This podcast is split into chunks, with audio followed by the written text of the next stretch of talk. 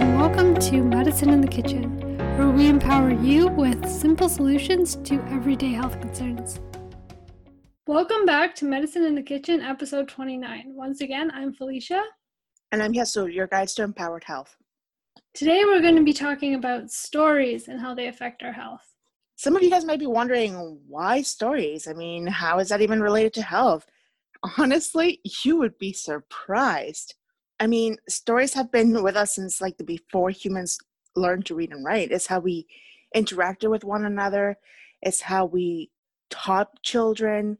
Scribes and priests told stories about religious st- affairs and heroic tales in order to gain like more audience and to teach people morals, which was one of the key important stuff about humanity.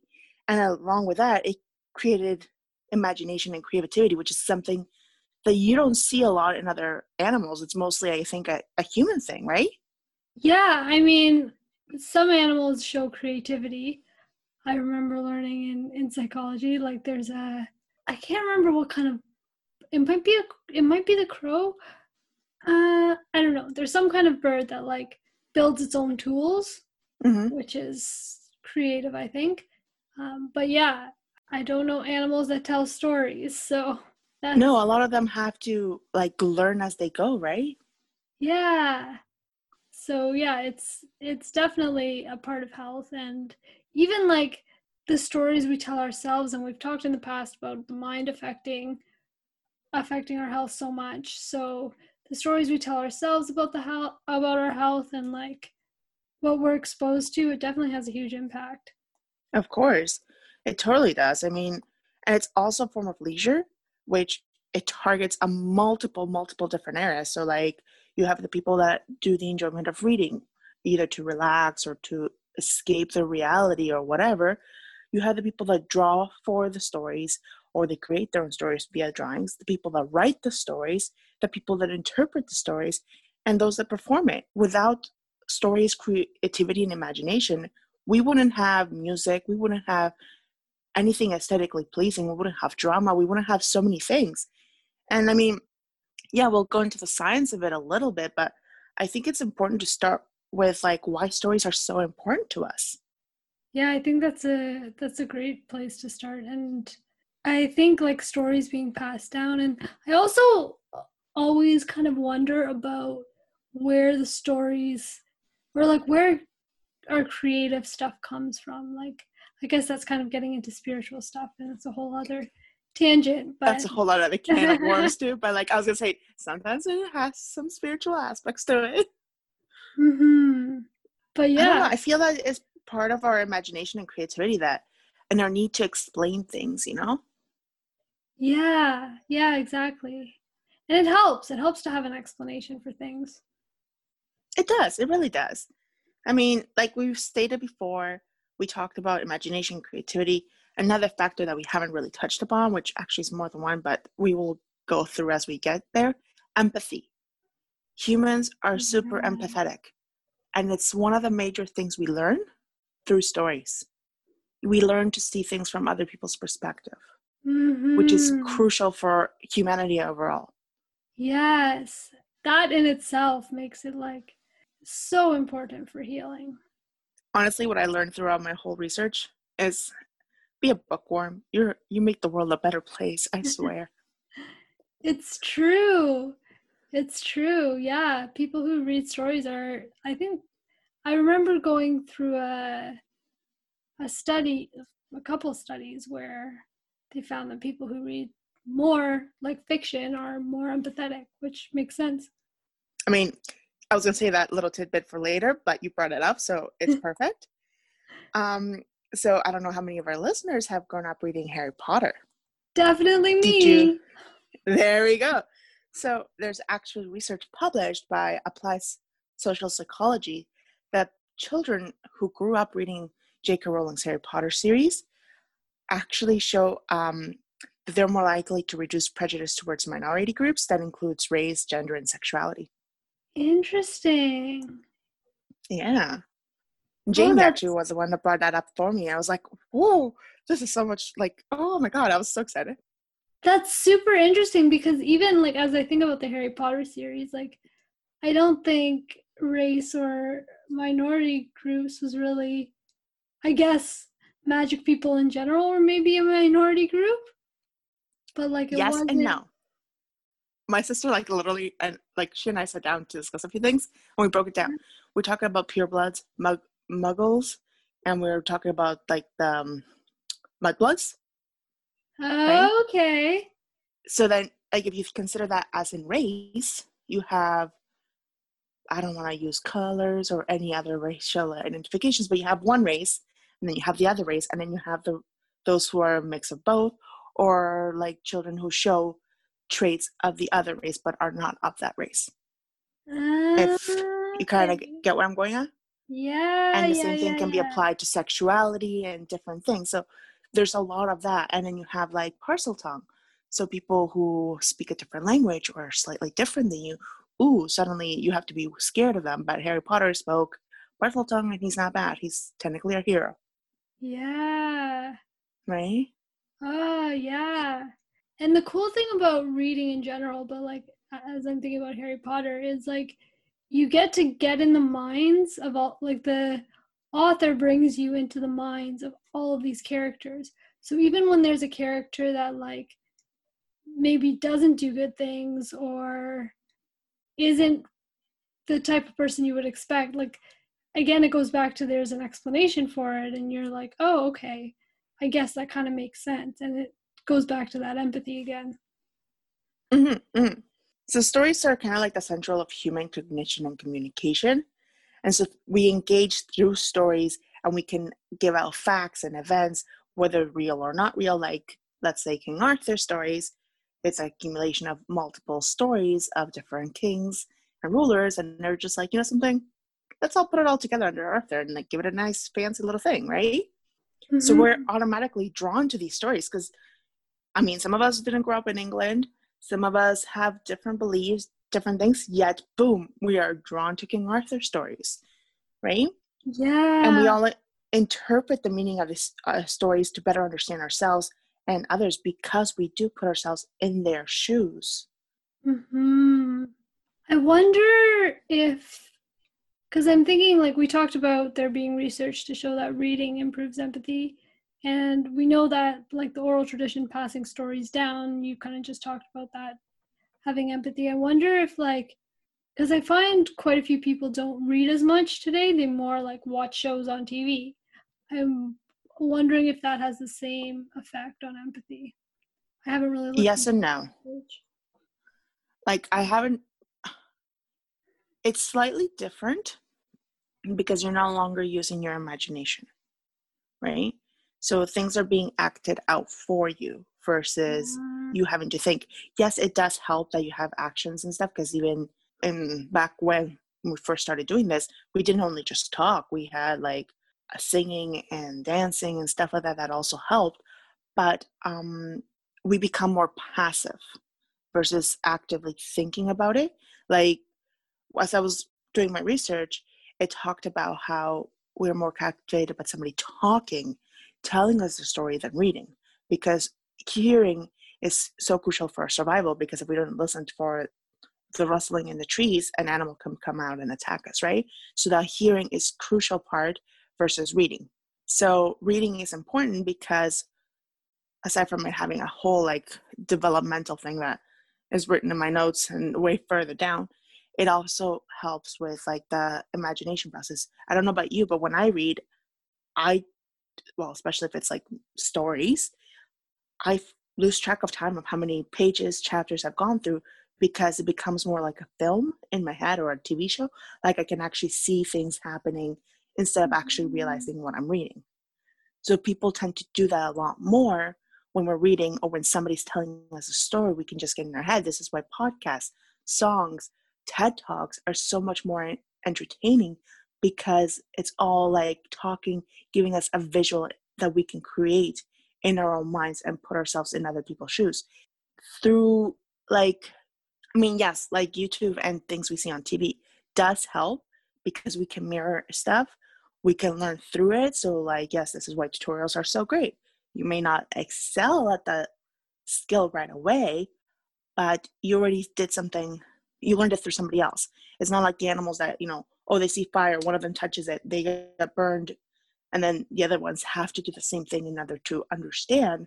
We see a human stick their hand in the fire and they get burned. We're like, oh, fire bad. Let's not do that, right? Mhm. And then those who weren't there, they can pass that information on to somebody else and be like, yeah, so so and so stuck their hand in the fire. It's bad. They got burned. And they're like, okay, let's not do that. So, like, there's a lot of that. And yeah, through the visuals, we learn a bit more, but we are constantly a bit more passive. And the stories that we see a lot more on TV nowadays tend to be more aggressive. So, there's not so much that the whole morale they don't mm-hmm. always follow the well i think it was campbell's theory of like the hero's journey like the whole i will break that down later of starting from the status quo and changing which also relates to plato's allegory of the cave we just become the slaves in the cave who are just watching that wall instead of being willing to get up and go outside Mm. Okay, now you're gonna have to explain some things. So sure Plato's so the hero's journey Allegory of the cave? Plato's allegory of the cave. I do you think now's a good time to kind of go through those? Sure, sure, I can totally break them down. Okay, so the hero's journey it comes from Campbell's. I might as well give you his full name because I had to look him up at one point, and when I looked up Campbell, the soup showed up.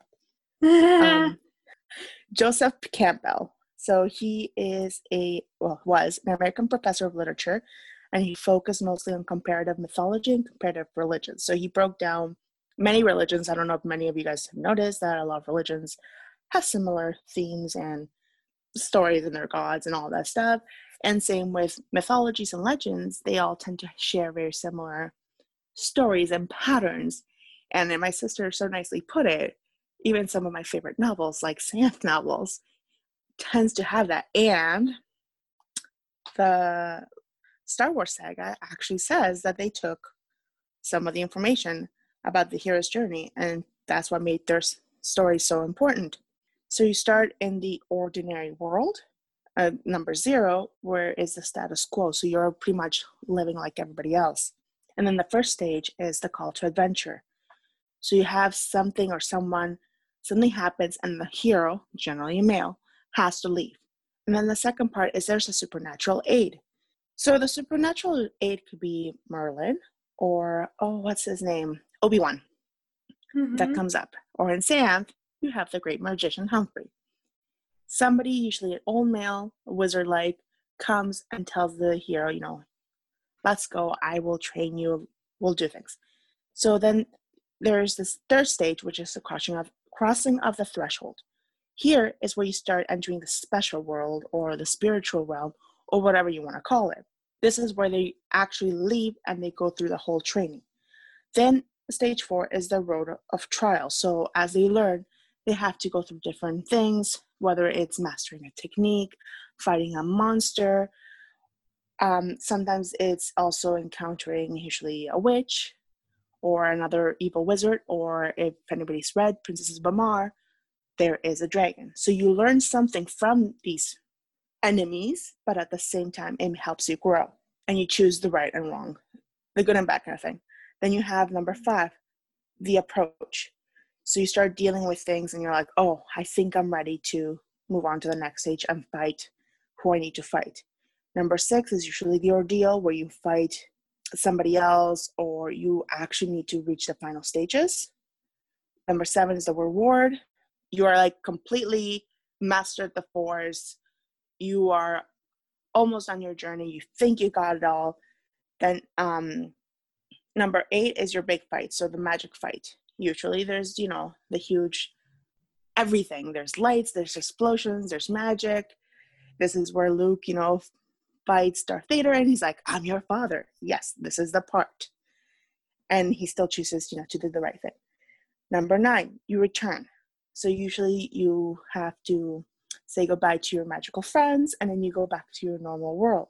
Number 10 is actually in the ordinary world now. So is the resurrection. So the hero is no longer a hero. He is now back to being himself, but at the same time, he's still different. So you're no longer just you, but you're no longer a hero either. You're a new version of yourself. Mm. And number mm. 11 is resolution. So when you're you're like, yeah, you know something? I am a new me, but I'm okay living in my old world, just being slightly different. Or, you know, you choose a new place and you're happy being a new you in a new place. So that's the hero's journey, which you see a lot in mythologies and legends. You see it everywhere. Usually, a really good story, especially if it's hero based, has this. Honestly, as you're as you were going through the stages, it sounds very similar to a healing journey. It is. And it's it's so cool because yeah, that's like those are the steps to healing that people go through.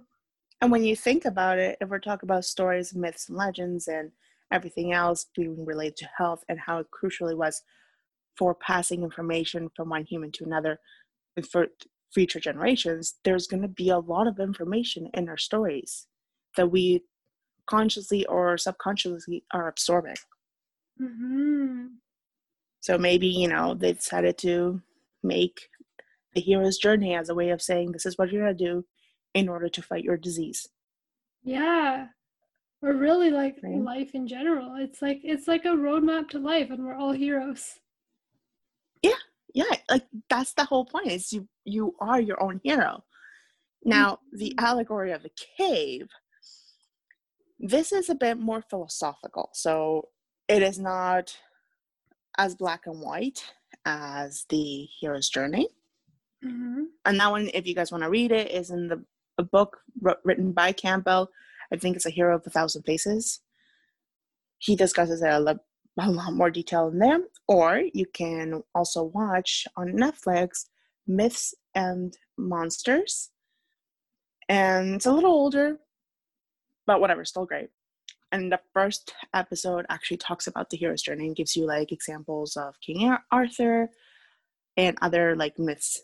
They kind of sum it up to show you that yes, we see it everywhere in every culture. Mm-hmm. Now, the allegory of the cave is um, Plato, but he's quoting Socrates.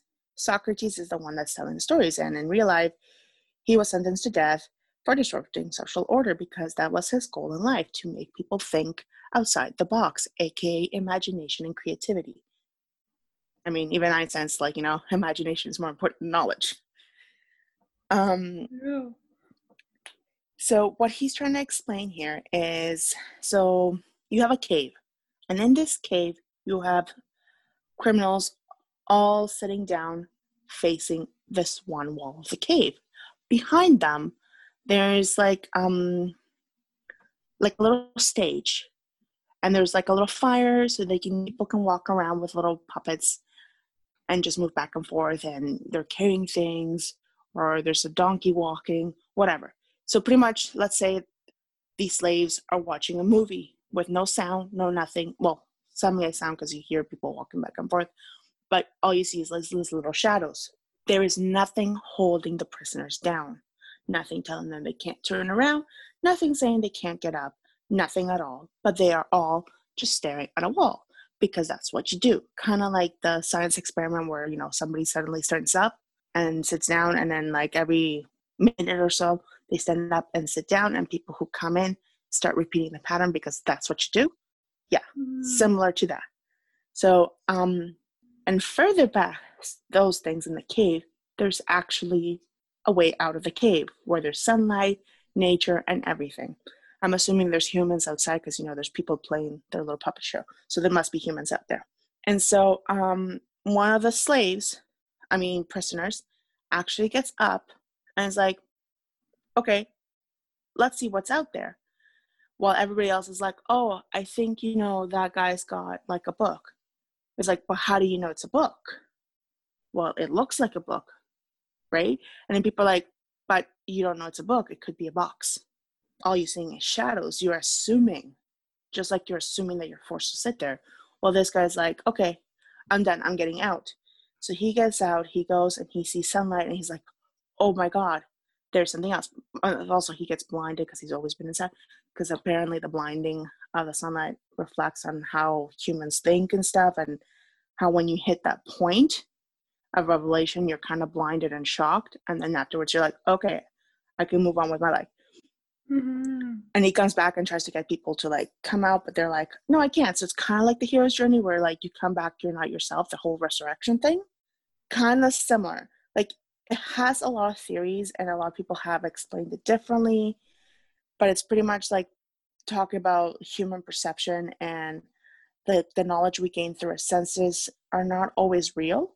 Like there's so much more and you have to like reason and process things and talk to other people because we all view things differently. And we all like we all have the same senses but we all are different. So what i perceive as cold may be warm for you.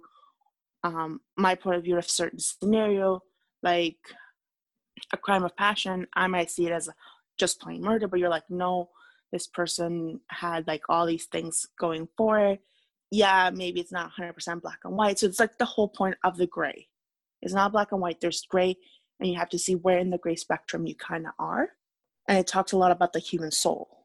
I know this is like, oh, very philosophical, and I'm pretty sure somebody could have explained this a lot better, but Socrates and Plato like to mess with your brain a little bit.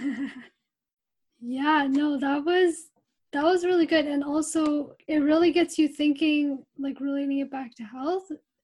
A lot of people see that that moment, like that blinding moment, that's usually the point where people are like suffering the most with whatever.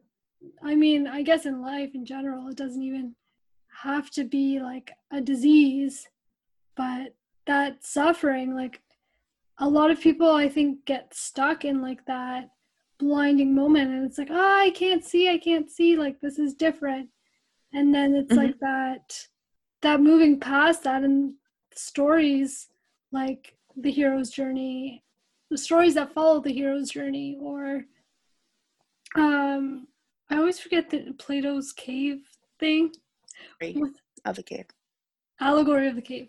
Yeah um like i i think that really can help people can help point out that like no that's not the end. That's just the beginning of the next stage. Yeah. Yeah it's totally a lot about that and like um in one of our i think it was psychology of sports we kind of go through a similar pattern where you have different stages of people willing to start exercising. So you have the people that don't consider it at all they don't even think about it. Then you have the person who thinks about it. That's already like a huge step into wanting to exercise then you have the person that actually starts you know not just thinking about it, but taking some action to start like going to say the Y and asking for prices, looking online to see if there's online classes that they can do, different things. That's already another huge step. Obviously, people can come back, go back, go forward. Like it's not just you move on to the next stage and that's it. No, people can move around these stages, right? Mm-hmm. And then you mm-hmm. have the person who actually like has their equipment and they're going. They started their first day, whatever it might be. It can be just simple as walking or squatting a couple times. That's already another stage. And then you have the people that are like, you have your schedule and you're like, I'm gonna go Monday, Wednesday, Friday for an hour or 15 minutes or like five minutes. That's already another stage until you hit the stability stage where you see the people that are going there for the right time, doing the right activity, doing it properly. They're conscious of everything they need to do not just an exercise, but afterwards to replenish their energy and stay healthy. Obviously, like all of us, we all drift from those stages. And sometimes we can skip a few stages from going from just thinking about it to like being super committed and like fall back down to like, eh, I'll go once or twice or I'll walk today. That's good enough for me, kind of thing. Mm-hmm. Yeah. So there's a lot of these things that we can reflect back in the way stories are written. Mm-hmm. Yeah, until we've done this episode, I never really realized. Well, yeah, stories are important in health, but like the the impact of it and how how much the two are related. I mean, stories in a way, you know, they help us learn a lot of things. Like, let me um, get to like this one section. If I remember correctly, okay so like we're talking kind of like all about adults in a way and spiritual healing and actual healing and all these things but for children like it's super super important because it's how they learn language. It's one of our primitive human instincts to just listen and copy in that way mm-hmm. and to be like um able to express all these things right? So stories allow us to stimulate the senses multiple senses at once and it helps us like in the social aspect as well. We're not just you know focusing in a book but like interacting with others. We identify with the protagonist and children experience these things as if it's happening to them. So the protagonist is fighting and fighting against this villain. They're like oh my god yeah i'm fighting against this villain. The protagonist fell down and i don't know broke their arm. They're like oh my god my left arm hurts. I broke that arm too so they're really fully immersed in the other person's shoes, which again goes back to the empathy. And like it's a whole emotional contrast, the happiness and sadness. I mean, comedy, as much as I love comedy, it does not survive time. It's a whole like time and place kind of thing, right? The things that are funny for mm. us right now may not be funny in the next couple of years, but definitely for the next generation, they won't get some of the stuff because it's not something that's there, right? But like things mm. like happiness, sadness, love, hate, fear, all that transcends time. This is why we still like Pride and Prejudice, North and South, Persephone's and Hades, The Little Mermaid. All those stories tend to have emotions that we ourselves can feel, even like right now, and we can relate to all that, right? And so, like, we're also teaching things to teach morals, what is right and what is wrong, without saying this is wrong, this is right. It's a character did this. Look at the consequence that character's experiencing. Do you really want to go through that kind of thing? Mm-hmm. Like, you know, and like, I mean, there's also the whole children reading or hearing bedtime stories help them relax and developing their imagination. And by developing their imagination, they start growing and experiencing the, world in the different things and allowing them to um, expand their horizons and not just well by thinking abstractly they can be better people they can imagine they can create. I mean humans are all about creation. So anything that creates motivates our mind and makes us focus. It also by creating things whether it's knitting drawing or whatever it helps us focus our mind and allow for meditation. And it also teaches children how to cope with feelings teaching them that yeah there's other children that also feel sad when this happens to them or teaching them you know um, when you hug somebody, well, obviously with consent sometimes, you get this nice warm fuzzy feeling, not just you, but the other person as well. And you can teach children how to brush their teeth properly. You can teach them a lot of different things words, languages, numbers. Like there's so many other ways of doing stuff. It really, really helps them develop cognitively. Mm-hmm. And by nurturing the mind, you create the ability to like help children be more confident in themselves. So like things like spending time outdoors. If like if you did see the the Netflix thing, we talk about the wild unknown. It's similar thing. The child knows that you know structure, the human structure is safe, but going out there, there's also all these other things. So you let them be creative about the environment, which then afterwards reflects back in an artistic way, which can be applied to multiple aspects of our lives because we all need art in our lives, whether we want to admit it or not. We wouldn't have mm-hmm. anything aesthetic if we didn't have arts. An inventing mm-hmm. scenario also like helps them develop social skills, and by playing different things like doctor, uh, mom, and dad, you get to play different roles, tell yourself different stories, and understand the person's behavior or job. And you're like, oh, I kind of like that. And through doing that, you're like, wait, I kind of want to do that too. I want to grow up and be that person, you know? Mm-hmm. So silly little things that we're like, eh, whatever. No, it actually does a lot of things. And like what we're saying with the art stuff, sculpture and stuff, that's a lot of hand and motor skills. So hand-eye coordination. It helps with the development of all that that we really, really need. And when you start sharing your questions and answers and you tell people stories, and so say a kid comes up to you and be like, so I ate this red pumpkin that was hanging off a tree. You're like, okay, kid, sure, whatever. But if you actually be like, oh, really, what was it like? And they start expressing what they're thinking, how they're talking. You're teaching them it's okay to express your feelings, to express what's on your mind, to find words to describe things. And, like, say you watch The Little Mermaid or Sleeping Beauty or Tarzan, and then you ask the kid, So, what did you learn from it? Like, in your own words, explain the story to me. You see what is key to them, how mm-hmm. they reflect mm. themselves in certain patterns. So, it's kind of going back to Carl Jung's archetype stuff. What themes actually stick with you? What themes you can resonate with, and depending on what's going on and what stage you are in your life, and how you interact with those characters.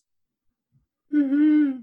You you talked about art and it being important. Um, I think, yeah, I think a lot of, at least on this side of the world, a lot of us have like gone more toward mind things and creativity is kind of taken a backseat. But mm-hmm. it's, yeah, like without, I think art is like soul food and it's like you're, it's more heart centered, which is, yeah, so important and we need it. And kids i think are are very heart centered um because it i feel like the all being in the mind comes from like learning and conditioning and so it's it's cool to see their perspective on a story like you were saying like asking the kid what what what spoke to you and like what, what was the story about because yeah you got a totally different perspective and I feel it's a little bit, you know how um kids sometimes make grammar mistakes, and you're like, that's wrong. But when you they're ra- rationalizing, they're like, well, this is how you conjugate this, so therefore you're going to conjugate this other word exactly the same way. Mm-hmm. And you're like, mm-hmm. no, no, no, that's not how it's done. It's a similar thought process. So we may see things based on all the social norms and our morals and stuff like that. But a child comes, so it's like, but why would we do this when we can do this other thing? You're like, oh, wait, you kind of got a good point here. Why can't we do that? Right. Yeah. And it's, I think it's so valuable when, like, uh, anyone who works with kids or like a parent is able to kind of put their preconceived notions aside a little bit. And I mean, that's, it's really a hard thing to do, but like, yeah and understanding where where the child is coming from. Because yeah they kids don't just say things like there's there's a reason for it and it's usually not the reason you're expecting. Mm-hmm, mm-hmm. and you, you say that and it reminds me of something that happened kind of to me as as a child although i don't have recollection of this but my mom keeps bringing it up all the time so when i was really young my mom put me like in an art class with my teacher uh, I love him. He's great. And his wife is my ballet teacher. So, like, I always got to interact with both of them. And um, I don't know what we were making, but all I know is my mom always says I made either a sculpture or a little toy. And if his arms were all wanky and he looked so wrong. And my mom's like, How, like, what is my child doing? This is so wrong. Like, why is the why is the human statue thing that she's trying to make, you know, not look like a human? It's kind of like lumps at it. And the guy's like, no, no, no. Like, it's creativity, it's imagination. She's got that inside her. She just needs to refine it, kind of thing, right? Mm-hmm. And mom's like, okay, sure, sure, whatever. This is coming from somebody who actually, you know, studied psychology. So even she had to take a step back and be like, okay, maybe, maybe you're right, but we'll see, we'll see. Like, she couldn't fully believe it, but him being in the art and seeing different children, teaching different children, of all ages is seeing the different stages. Is like well she's either ahead or behind or thinking outside the box. There's something about it. I'm not just you know trying to make myself sound cool here. And just like want to share the story to apply to other people. And so like yeah it does. I mean i draw. I don't really have actual like art classes. I just see things and i draw it because i want to i might not be as good as all my other friends but for somebody who's never been taught, I do pretty okay. I'd I mean, so. That... Our, our amazing logo would say so. Thank you. But like, you know, it can it can differ. It can go into other things. Like I do dance, which is a form of arts. I do cakes, whether you like it or not. That is, you know, an artistic point of view. I, not everybody can take, you know, a piece of bread and change it to look like a bunny, a car. Yeah. I, I mean, I've seen some amazing stuff online, and I'm like, I can never do that, right? They look so realistic. I don't know if anybody else has seen those cakes. You look at it and you're like, oh no, it's this. And then people take a bite of it and you're like, oh my God, right? Mm-hmm. So all that is art. Somebody had to nurture it for you when you were younger or inspire it. So it's a lot of that. And like I was saying, this is also for adults. Doing a little bit of creativity, whether it's drawing one of those adult things, knitting, whatever it may be, it will increase dopamine. It focuses you, gives you joy, and it brings out that dopamine. Mm-hmm. It also mm-hmm. decreases dementia, having that ability to do creativity or like imaginative abilities because it um it taps back to certain things in your mind and your personalities and it sharpens that sense. So it kind of reduces a bit of dementia. It makes you more happy. It decreases depression and isolation and targets your mind to focus allowing it to continue to grow. So it it's shown that it helps reduce dementia. Obviously it's not proven but it's shown that it's there's a lot more cases of reduced dementia. It improves mental health because it allows us to meditate and increase dopamine and that is an antidepressant that you don't have to take the body creates it right mm-hmm. it also helps reduce anxiety because you are focusing and some people use it actually to heal and process trauma the whole creativity Absolutely. and imagination allows you to do that Absolutely.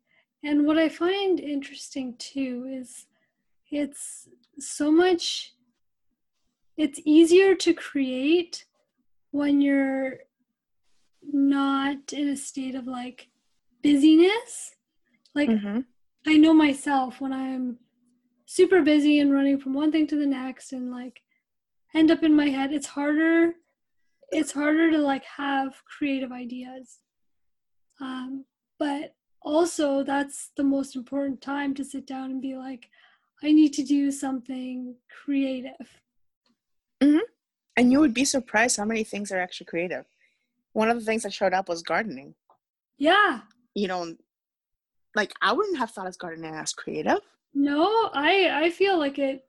I mean, yeah, you're you're nurturing new life. You're you're creating like you're planting a seed. You're creating you're creating new things. I I would see it as creative for sure you're also like some people plan out their garden. You have to actually use the mental cognitive part of your brain for space and organization and do it all in your head and then put it down on paper if you want to put it down on paper as you like play around with the space. That is a lot of imagination and creativity. Mm-hmm. Yeah. And if you do it with music, music connects the left and right brain a little bit more. Mm-hmm. But even just being outside and hearing like bird song and and that's kind of music in itself. Mm-hmm. And like um what was another thing that's part of it journaling? Again like we're talking about creativity writing things down. Um journaling if you do it seriously it apparently some studies have shown that it strengthens your immune system.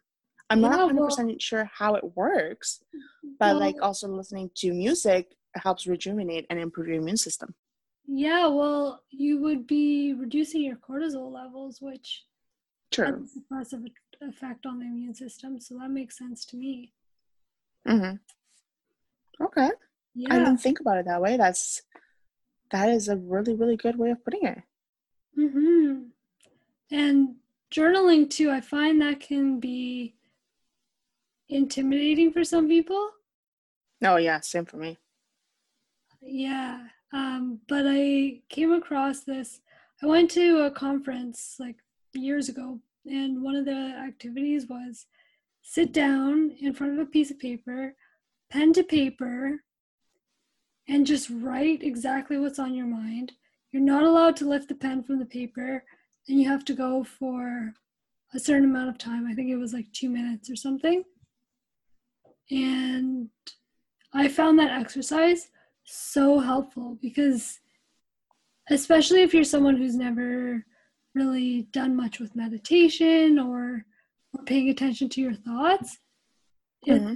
interesting to like see what comes up and you're like oh i didn't realize that that's what i think about or or that's what's on my mind actually you mentioned this IHN made us like uh, write, or well, we had to journal for a month, and I was like, I'm not gonna write about myself. Like, I I have nothing to tell. I go to school, I learn something, go home, do my homework, repeat, right? So I was like, there's nothing to tell. What else I gonna say? Oh, today I got tired on um what uh floor number four instead of floor number six. Oh, I don't know what I did. I'm I must have not slept or I'm out of shape or something. I don't know. I wasn't even sure what to write. I still like honestly, I don't journal. I don't know how. I find it mm-hmm. silly. But I had to complete it because it was an assignment. I was like, I'm gonna lose so much, like so much of my grade for this. Because I simply can't journal. So I started writing a story. I finished that story. Well, I didn't finish actually, I'm not done the story. I'm still trying to like write it. But I went through the 30 pages so quickly. I even went past the 30 pages and I just kept writing and writing. I'm still not done, like I mentioned. So, like, one day I'll finish it. But I submitted my 30 pages way ahead of all my peers because I just went into a story. Whatever it was, I don't even remember. It's somewhere in my books now. But, like, I went through it. And that's what, like, got me through it. And one of the things that I was re- researching a way to cope with certain emotions and express yourself is through writing. So, for example, when we write about the future, we are actually writing about future stuff. So, like maybe technology might be different, maybe certain things might be different. But when you look at it, you start adding things about your current state, whether it be your emotions, the morals, and social norms. So, the Jetsons, for example, or even the Flintstones, when you look at them, what are you actually seeing? You don't actually see things futuristic because the parents have the same roles as parents of that time era.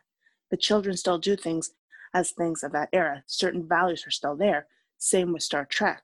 There are certain things that you know are cool and modern, but then certain morals and behaviors are still from the past. Mm. So it's a similar thing. So when people write, you can actually learn a lot about the author. You can learn about how they view the world, their emotions, what they're going through at that specific time, what things they value and what they don't value. So when teenagers start writing, whether it be journals or in this case, I know there's a lot of them that start really young and start writing fan fictions, which has a bad rap, but honestly, they're not that bad if anybody has read any. And um, I will mention that there are actually novels out there that are super popular, such as Paradise Lost and Inferno by Dante, and The Aeneid and Romeo and Juliet and Othello, also by Shakespeare, which are mm-hmm. all fan fictions. So, yeah, go ahead, write. Paradise Lost is about the Garden of Eden. Somebody really liked Satan and Adam and Eve and the Bible. They wrote about it. Might have been a little bit of self insert, but whatever. Dante's definitely had a lot of self insert and he crossed over fics. He loved Greek mythology and he loved the Bible. He mixed them both together and made his own version and he put himself as the main character. The Aeneid, also by Virgil, who loved the Odyssey and the Iliad. Again, Greek mythology stuff. Put himself in there and did a few other things and made it slightly different. Romeo and Juliet. Shakespeare didn't have to do much. He took an actual story from somebody of a local area in Verona, in Italy, took it, he even kept most of the names, gave a little twist here and there, and created his own character, Mer- Mercutio? Mercutio in Paris, I believe are the characters that he created. Yes, he created those two and changed it just a tad. And same with Othello. He just decided, you know, I like the story from this, I think it was from Venice, about a Moorish captain and had a whole like, it was supposed to be like a fairy tale, so it's supposed to give warnings, right? Mm-hmm. And it was about like the Moors and all these things and he took it and changed it and made it into a love story. Hmm. Technically, that's all fan fiction is, and some fan fictions are way better. I'm not just talking about sparkly vampires. There's a lot of other ones out there, that if you just take the names out and put new character names in, it's a completely different story. And people are like, oh my God, this is so good, blah, blah, blah. I'm like, yeah. Sometimes you just need, I don't know, a comfort character to start your story. And you're yeah. like, well, I really like, I don't know, Hades. I really like Hades. Okay, let's go with that. I mean, if anybody else reads Lord of Olympus, that's a fan fiction. There are so many stories based off Hades and Persephone, which is also one of my favorite stories and one of my favorite gods that's been told over and over. And I'm not talking about Hercules, Disney's Hercules Hades. No, that's completely wrong. There's a lot of things about that that is wrong. yeah. I know you've said that before. yeah. And like we mentioned, like um, Disney fairy tales and stuff. So the fairy tales in Disney have been modified to fit modern era's thoughts because not all the fairy tales had happy endings originally. They have been modified, but they were meant to be the warning of the unknown, of going outside of certain emotions, and things like that. Even like stories like Anastasia from Universal Studios. It takes an actual historical figure and some myths and legends that people are like, oh, she may be alive, she might be dead, boom, you get, you know, a movie. Had some little romance to keep it going for the next generation. And and you got it. Yeah, and it's I think like we talked about writing in itself like writing is just so ther- like it's therapeutic for the person who's writing it because they're processing stuff i think when they're writing and then mm-hmm. it's therapeutic for the people reading it and i mean not necessarily everyone reading it like i think that's why there's so much disparity in like what people like because mm-hmm. they like what's speaking to them and it's yeah your what you write might it might just be for you it might speak to someone else and you just i don't know you never know and it's it's yeah there's there's a lot of power in writing i think yeah and you can learn so much like okay, right now I'm currently obsessed with Shan Shan novels. Yeah, fair. I am learning so much about Chinese culture, especially ancient China. And I'm like, oh, wow, I didn't know anything about this, right? So you can actually learn a lot about a culture, a lot about history through different stories. Like I learned so much about Greece and Rome through like mythology. And I've read the Iliad, I've read the Odyssey, I've gone through classes for it because I loved it so much and I learned so much about Spartan history that's why when you know there's that the Spartan movie, I was like, oh, oh, or what's the other one? Three thousand.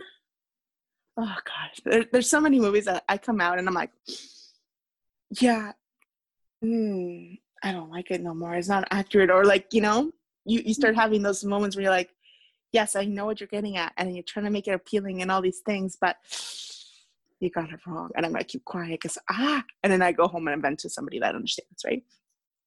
But it's interesting too how we get like a little bit attached to i guess it kind of goes back to the empathy but we get attached to these characters and these ways that we perceive these stories and then someone comes and changes it and it's like wait a minute that's not right yeah and then again it's like how that person sees it mm-hmm. and it's like can you accept that or are you just going to go back to the 500 different versions on the same story but just because they're ancient greece like stories and you've heard all of them and you've probably discussed all the different like reasons why they're all different that you accepted.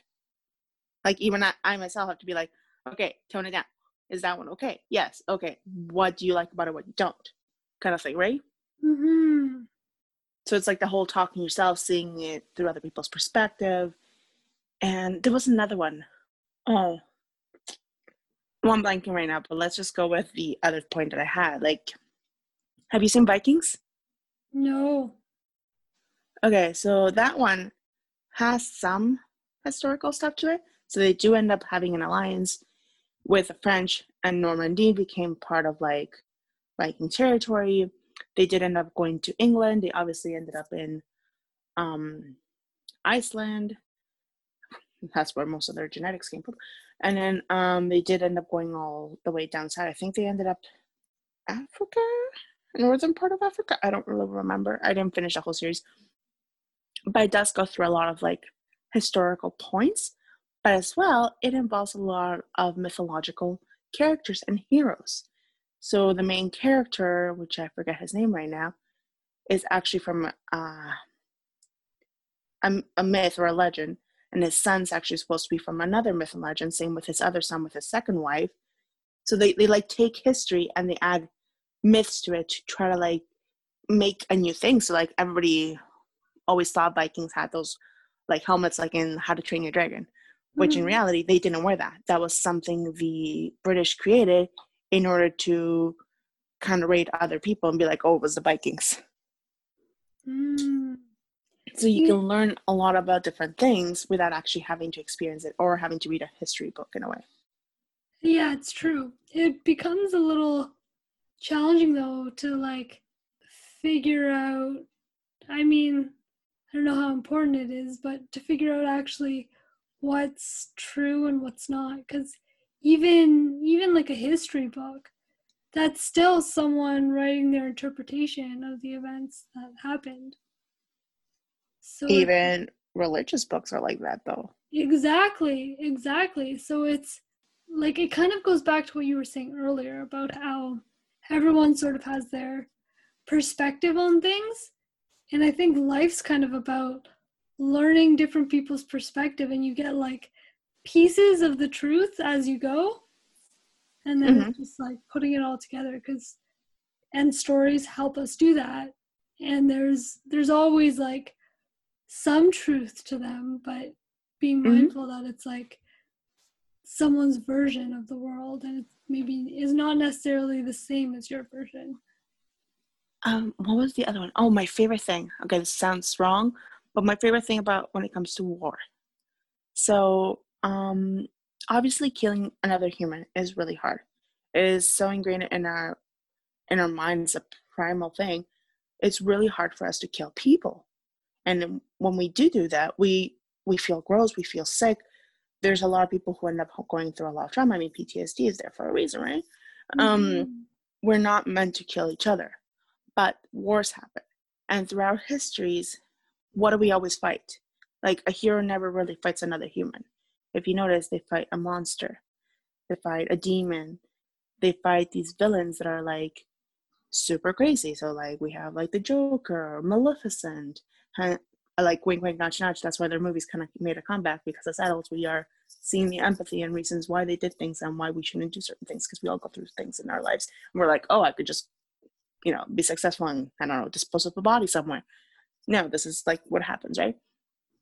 And mm-hmm. um one of the main things that we do is we dehumanize those that we go yeah. against more. So if you look at posters from World War One and World War Two, especially World War Two, you dehumanize certain people in order for you to be like, well, you're not really killing a person, you're killing the other, you're killing a monster, you're killing the unknown, you're protecting your people. So you create that, you break the whole empathy. You're like, they're different i shouldn't have feelings for them kind of thing mm-hmm. and you mm-hmm. see that a lot in stories a lot of stories throughout history will be like oh yeah no so he killed this monster it's like oh okay but it's a whole class. oh lord of the rings lord of the rings is great for that look who they're fighting most of the time they're not fighting the great wizard they're fighting all the little orcs and things like that so you have a lot of that and the ones that look most human tend to be on the good side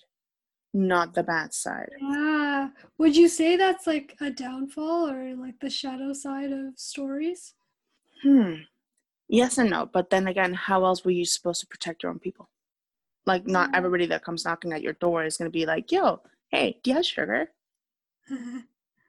yeah, that's true. So it's it's almost like a it's very much a protective mechanism, not only to protect yourself against someone who might not wish you well, but also I think there's an element there to protect yourself against shame in like maybe something bad that you've done. Mm-hmm. I mean, you also have things like Little Red Riding Hood. What are they teaching? Right? Well, there's some random stranger in the woods. People have discussed that usually the wolf represents a male, an older male.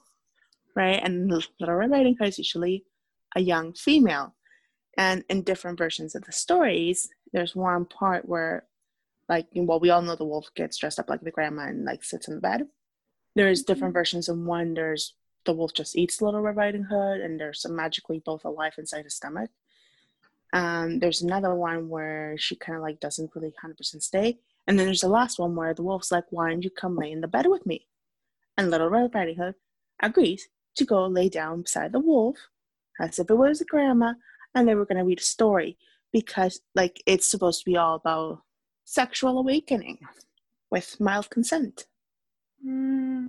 See but my question is why do like why do we make it a wolf like why don't we just tell the story as it is like you know like would you be really okay with like some random guy in the forest showed up and grabbed this little girl and it's like yo let's you know kind of get it on well, I mean, it's the truth. I well, like, yes, it's closer to the truth. Uh, yeah, I don't know. Would you traumatize a child with that though? I guess that's true. And like we all know, wolves are actually more scared of humans than they're, and they're not likely to attack us. But wolves are seen as these things that you know, oh, they will attack. We we've analyzed a lot of like animals, so wolves, snakes, there's a bunch of animals that we do that to, right? Versus other animals that we're like, oh no, you know, seeing a deer in the forest is like magical. They're a sign from, I don't know, a deity or whatever. Versus, oh, there's a black cat or a crow, somebody's gonna die. Yeah, I'm, but I'm also like, I'm wondering why we do that. Like, why, why is it more acceptable for a wolf to eat this little girl than to be like this man is not like it's not going to treat this girl well you have to be aware of strangers you know like why like why does the animal make it more acceptable and i feel like it kind of goes back to the dehumanizing thing where it's like i feel like really deal with the no the reality yeah. of it, so we use an animal. I feel it's a mix of both. For all we know, the wolf could have been a symbol of a uh, a family, right? So you have people who's like a tree will symbolize their family line.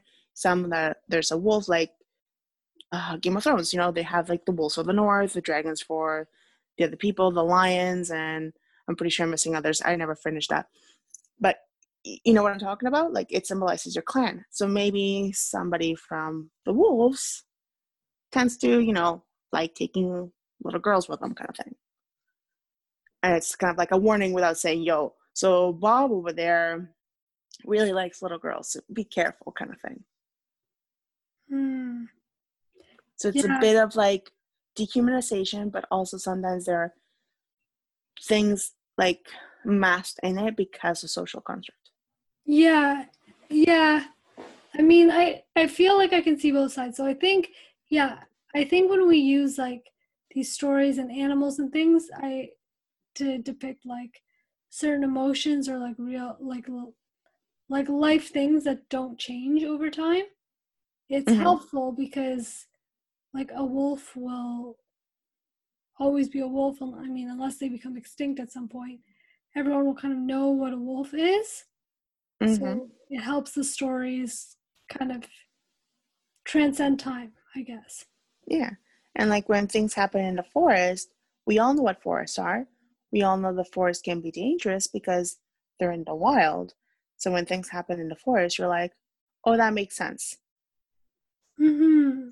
And it is fun to like have literature that like you can read over and over again and get something different every time because there's hidden meanings and like different representations and like whether or not the author intended for them to be there.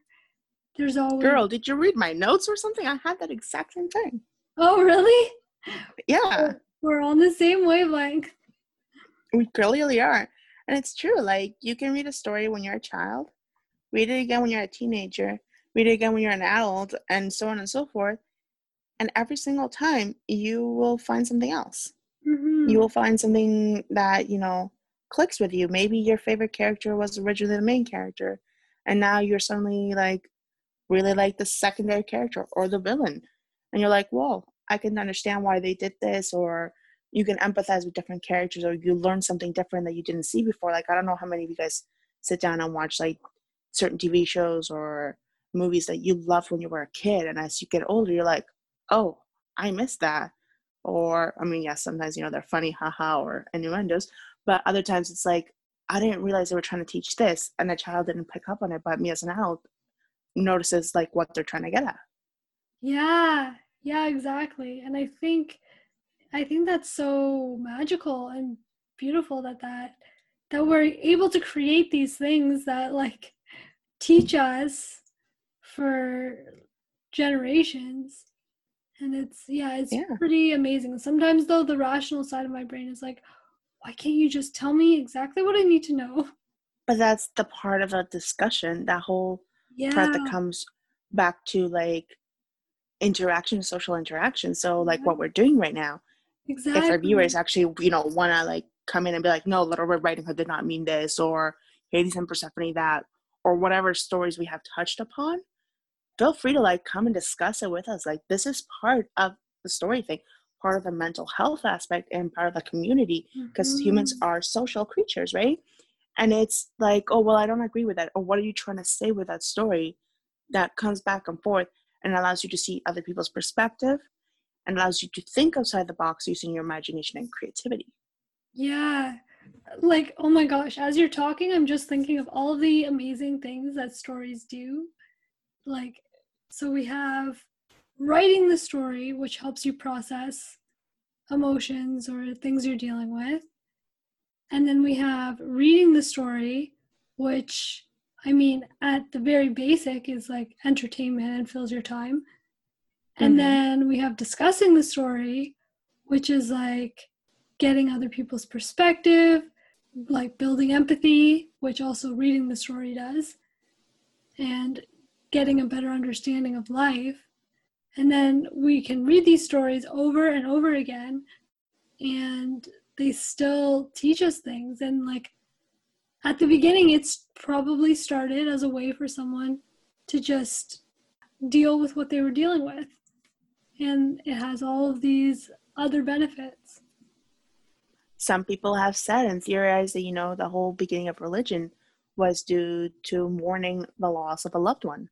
And that's how it started, trying to explain to others and to themselves that their person they lost actually is somewhere better. But how do we know? We don't know. We have to use our imagination and create this whole other world where, you know, the spirits over there. I mean, some people are able to see spirits. Maybe it's not, you know, they just lost to somebody. They actually be able to see them and they can explain the world from the other side. But let's just go with that theory, right? Mm-hmm. And then mm-hmm. um others have actually looked at the origins of many different religions and mythology. So, like if you look at uh, the first book of the Bible, the whole Garden of Eden, how the world was created, how things are explained there. Um, and then you look also at the different versions in Greek mythology of how the world was created. Native Americans, the well, each tribe is different, but I know about the turtle, and I also know about the raven. And then like you look at South American different things, all the gods in many of the all over the world tend to have similarities. So you have a god for the rain or water, you have a god of earth or a goddess generally. You have different gods that represent different things. If you notice, most moon deities tend to be female, earth deities tend to be female, water tends to be male. Like there's a lot of similarities, and um, you break down like why is there a tsunami? Well, you know, you pissed off Poseidon. Why is there an earthquake? Well, you see, you made this god angry, and this is why it happens. Or, um, for example, things simple as I believe in the Bible, there's a section that says you can't eat things with hooves or shells. I don't like don't quote me, but that's why certain um I don't I think Christian or Catholic, I don't know, different part of that Catholic religion don't eat like things with hooves, so like pigs or um, shellfish, because originally that was meant to be like Well, we're in the desert. We don't have refrigeration. It has not been created. It is really hard to preserve, and people get sick and they're not learning the lesson. Well, how do we do this? Well, God said, don't do this because then something bad will happen. And people eat it, like, see, now you're punished by God, kind of thing. And I'm just using that religion, not necessarily emphasizing that Catholic religion is bad or that this is how it's done. I'm just using it as an example. So we have found ways to express our environment and explain why things happen through stories. I would almost argue that even like this what we call science now is a story in itself too like we're why not we're observing phenomena and we're making a story out of it like i just i remember learning in undergrad and whenever whenever i study science like i remember making making connections to like pathways for example and different pathways we would make like this happens first and this happens and this happens and like making we're basically making stories to explain phenomena and it's we're doing the same thing just now in different terms mm-hmm. Mm-hmm. i mean uh the kraken people have theorized about like what it looks like and science has proven that there are giant squids living in the water so for all we know the kraken is actually real well, mm-hmm. it's been mm-hmm. proven that it's real. But back then, it could have been the squid that kind of came a little too close to where humans were, not expecting it. And they're like, oh my God, look at this massive thing. After all, we, like with science now, we don't respect nature as much as we should. And when nature fights back, we're like, oh my God, I did not expect that.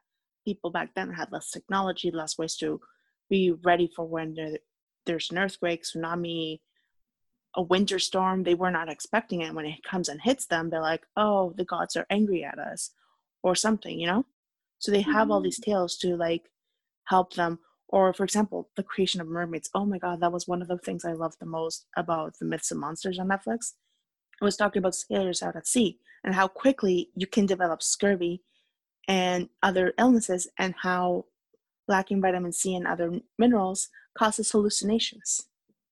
And this is why you imagine voices or why you see things. And so people are like oh, how do we explain instead of saying you know people die from malnutrition or went crazy from malnutrition? Oh it was the mermaids. Mm-hmm. they you know they drowned them. Yeah and it's it's funny i know we mentioned this a little earlier but it's funny how an explanation makes things so much easier to deal with. And it's like mm-hmm. Yeah like i see it all the time with patients too where they're like they're struggling with something and it's and it's like i just want to know what's going on. And once there's kind of a story to go with that whether it's uh, like it's like as soon as they get the explanation like maybe i'm tired all the time and it's like oh okay your iron's low it's like even before we start supplementing with iron just that like knowledge that oh, there's a reason for it, does so much for healing. Yeah, I feel we all have that. We all really, really have that, whether it be mental, physical, spiritual healing. We we all want a reason why we are really afraid of the unknown. Mm-hmm. And um and and if you see our stories, they reflect the fear of the unknown. A lot of it. So having a story, anything that will comfort us and help us guide us. So, like instead of having a manual, you have a story again with the whole hero's journey. It's step by step process on what to do, but it's made into a story. So it kind of helps us be like, yeah, no, I'm gonna be okay. I might have some rough patches here and there, but at the end of the day, I'm gonna make it out on the other side. I will reach the resurrection stage. Yeah. Stories are powerful. Yeah. I mean, you are your the author to your own story in a way. You mm-hmm. are the mm-hmm. main character, which is something we often forget. We see others as main characters, but we are the main character. Yeah, and we're very much writing our own stories. Like there's obviously there's elements that you can't control in life, but like I think how you see your story going has such an impact on how it actually goes. Yeah. You're that one player one. You are in control of many things. Mm-hmm. Yeah. And I think that's actually one way of boosting confidence. You would not, if you were player one in a video game, you wouldn't be like, oh, I don't know what to do kind of thing. You take control.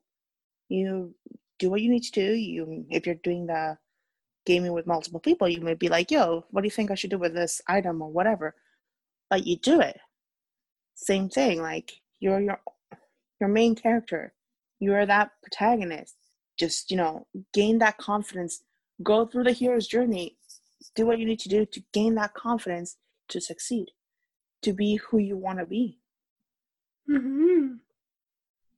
Exactly. And even just taking time to think and write about who you want to be, because I think that's a question that a lot of us don't ask ourselves is, yeah, who do you want to be? Like, what do you want your life to look like? And how do you make that happen? And, and yeah, you, like you said, you're, you're player one. You're the one who can decide. You're the author. You can literally write a story about yourself, how you want your life to be, and then go from there. You can experience, like, say, I want to be a scientist that deals with, I don't know. No, let's actually go with something I actually don't know about. Let's go with space. Like, I want to focus on space. So, you, you know, I would write myself, maybe not just me who I am right now. Maybe I'll make myself look extra special and I don't know, change my hair, make it red, and give myself freckles. There we go, right? Like this is a new me. Mhm. And as you actually start writing and you see what you need to do to achieve, you go through you in a way you are experiencing it. You are doing the research. You're like, oh, I was interested by space and planets. Do I really enjoy this as, you know, a career for myself? If the answer is yes, well, you know, you know you're on the right track. If the answer is no, or I know this happens to a lot of authors, it's like, you know, you start writing, you have certain points you want to reach, but the story starts writing itself and suddenly instead of being about somebody who wants to go to space there's romance and adventure and i don't know they fall down this magical hole like alice and they end up in a whole other reality Mhm. and maybe that's you know a part of the you that you're trying to express yourself and you're like well yeah maybe i am struggling with my romantic partner. Maybe um, i want to escape my own world and go into a world of where nothing makes sense and i'm the only one that's trying to make sense of it kind of thing right? Or this is exactly how i feel. I feel like i'm in a world where nothing makes sense and i'm trying to make sense of it. Yeah, they, stories can be used in so many ways. they're very therapeutic. Mm-hmm. and i think we've we've talked way more than we expected. Yep, as usual. yeah And it's And, funny. well- it's funny that we were like, I want to talk about Disney. How do we relate that to health? And then, like as we're talking about this, I'm like, how do stories not relate to health? Mhm. Yeah. it's abstract way of thinking about it but that's kind of how it relates to health hmm And hey, feel free to join us and talk about stories anytime. Clearly, we enjoy it. Yes. And if you have a new myth, story, legend, whatever, throw it our way. I'm pretty sure I have, I'll make time to read it. I will. yeah. Same. They're always so interesting and a good learning opportunity. and if you know, as you're listening to this, you realize, oh, yeah, no, I understand where like this is going to, or like you're like, you disagree with our point of view, feel free to come and discuss it with us as well. Yeah, yeah, we love to hear from you. And on that note, uh, thanks f- to our listeners. I I saw you posted the thing on Spotify. I don't know where you got that from, but uh, since I added it to my story of people that have been listening to our podcast, I've been getting like pictures of like I'm listening too. Yeah. yeah, I got a few too. I'm gonna post them on my uh, Instagram story very soon. I'm so excited. I'm so happy that I'm, you know, well, we are part of everybody's like wrap for the year. Yeah, it's so exciting. Is that what it is? I haven't been on Spotify in a while. Do so yeah, on your you like a- Spotify, you can find it. Okay. So it's like a year wrap and it tells you what you've been listening to? Yeah, so it'll be like your top songs, um, what kind of like genres you've been listening to, and if you listen to podcasts, be like what are the top like podcasts that you've listened to, these uh what themes you like. Like no surprise for mine, myths and legends were on there. Stories were also um on it. Um, this is perfect, you know, for this thing. Yeah. And like it goes through like different artists that you really like as well. So Cool. Yeah. So Mhm. thanks for listening to us. It makes it, I mean, even if no one listened to us, I still love these podcasts because I learn so much. But it makes it so much nicer when there's more people interacting and listening, and we get to hear from, we get to hear different perspectives, different stories. yes, we hear different stories. We get asked different questions, and it's nice to see what people's perspectives are on things and what they want us to talk about. Exactly. Well, yeah. what stories they want to hear from us, I guess. Mm-hmm. Yeah. And we will be back next week. Well, no, we'll be back in two weeks to talk about periods and menstrual health with our guest speaker, Dr. Antoinette Falco. You can rate, comment, and follow us on Apple Podcasts, Spotify, or wherever you get your podcasts from. Share us on Instagram for your wrap if we made it to the top three. Mm-hmm. Invite your friends to join our community and improve their health. You can follow us on our social media, Sweet Nutritionista, and Alicia Senza ND. We'll be posting as often as we can. Thank you for joining us. See you next time and happy healing.